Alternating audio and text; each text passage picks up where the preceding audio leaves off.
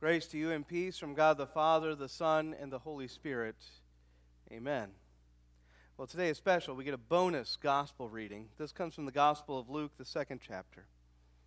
Now his parents went to Jerusalem every year at the feast of the Passover.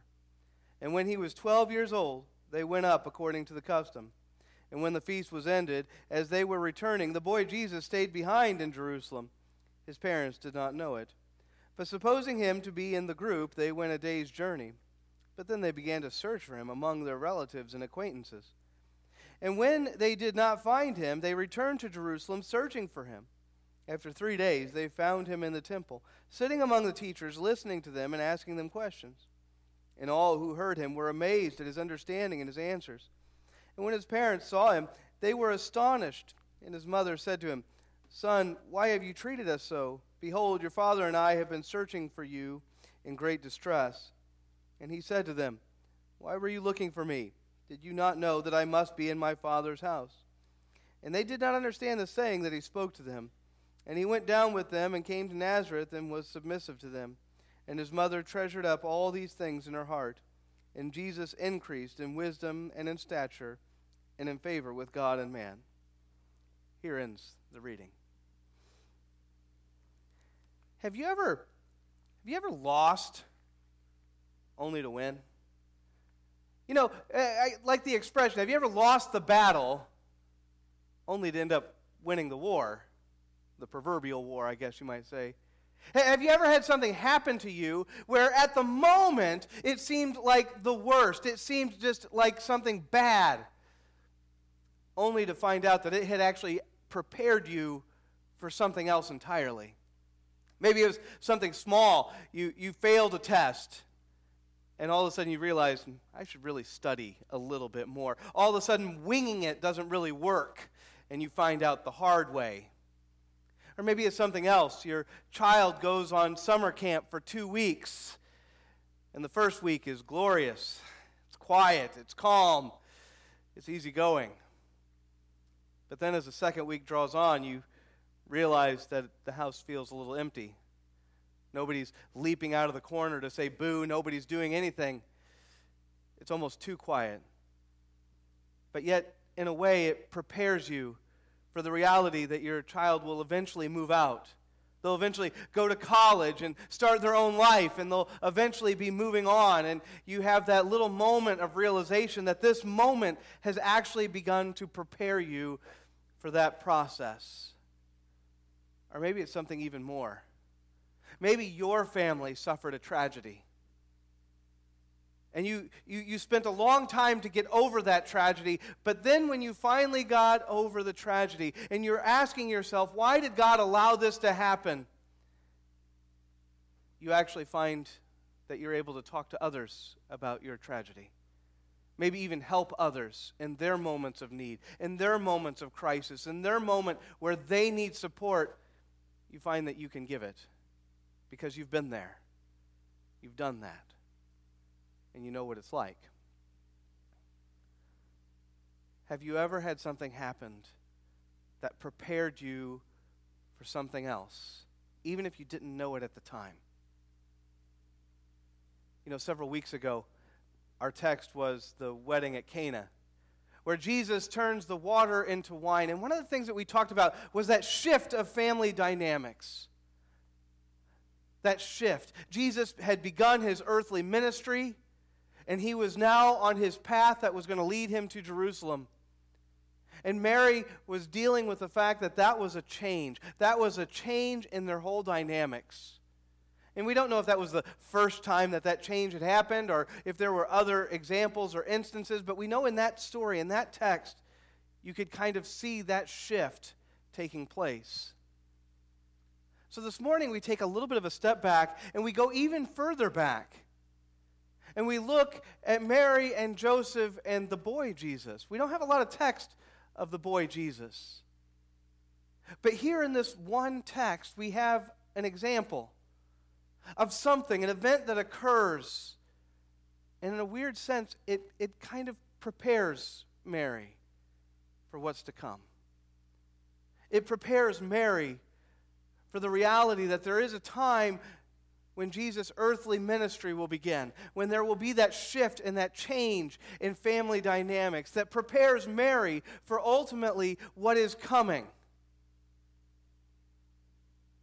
Sometimes I love the way calendars just they just line up. And sometimes they really do. It works in your favor. They line up absolutely perfectly. Today is Transfiguration Sunday the Sunday that we celebrate that Jesus took a few of his disciples up on a mountaintop and transfigured. Actually, I like the Greek better. This is one of the few times where the Greek word actually almost sounds better than the English word. He transmorphed. That's the word. Transmor- he transmorphed in front of them. And all of a sudden was changed. His appearance was changed. Elijah and Moses were there him, there with him. And we see this great thing. And we could talk about a lot of stuff. We could talk about the, the uncreated or unborrowed light. I like the, the, the hymn we sang, the unborrowed light. We could talk about Elijah and Moses representing the law and the prophets. There, talking about how the law and the prophets have prophesied about Christ coming this whole time. They've all been about Christ. We could talk about the voice of God from heaven. We could talk about all of these things. But one of the things that we sometimes fail to even mention, to fail to even talk about, is the three disciples that were with him. Those disciples, they were there. But notice, Jesus is on his way to Jerusalem. He's on his way to suffer. He's on his way to basically be tortured and to die. And there's those three disciples the three disciples that are there experience a lot. All the disciples experience a lot, but think of Peter, for instance.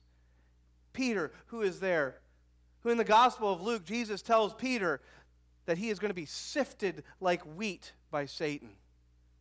That he is going to go through this extraordinary time of testing and temptation. And yet, there in the back of Peter's mind, he has the transfiguration where Jesus transfigured and showed a glimpse of his glory, a glimpse of who he truly was, that they were able to see that. Now, it's not going to stop everything from happening, obviously. It doesn't stop Peter from denying Jesus three times. It doesn't stop Peter from his doubts. It doesn't stop Peter from his struggles. But surely there was something there in the back of his mind. This transfiguration was preparing him for what he was going to experience and go through as he witnessed the suffering and death of Christ. We have two stories of preparation preparing to let go, preparing, preparing for this event, preparing for all of these things that were taking place. And so we might begin to ask that question of ourselves What has God prepared you for? What are some of the experiences that you've had in your lives that God has used you, that God has prepared you? What has He done? Where in your life have you been prepared to help? Have you been pre- prepared to be the hands and feet, hand and feet Je- of Jesus to those people that need it the most? How has God been working in your life and preparing you in your life to be there for somebody, to be there for the people that you love and care about. Because ultimately, God is preparing us. It doesn't always seem like it, and sometimes it certainly doesn't feel like it. But God is preparing us. Even as we gather here, even as we gather here around His Word and His sacrament, God is preparing us God is strengthening our hearts and our minds. He is strengthening us in faith so that when we walk out these doors, when we go into a sinful world filled with all kinds of awfulness, that we can cling yet more to the very cross of Christ, not by our own power, but by the Holy Spirit, which we receive here through word and sacrament. He is preparing us, strengthening us in faith so that one day we will be with Him for all of eternity. He is preparing us. And so, how has He prepared you specifically? Because He prepares us all differently. He prepares us all differently for different things and different tasks to help different people. So, how has God prepared you? In Jesus' name, amen. And now may the peace of Christ, which passes all understanding, keep your hearts and your minds in Christ Jesus. Amen.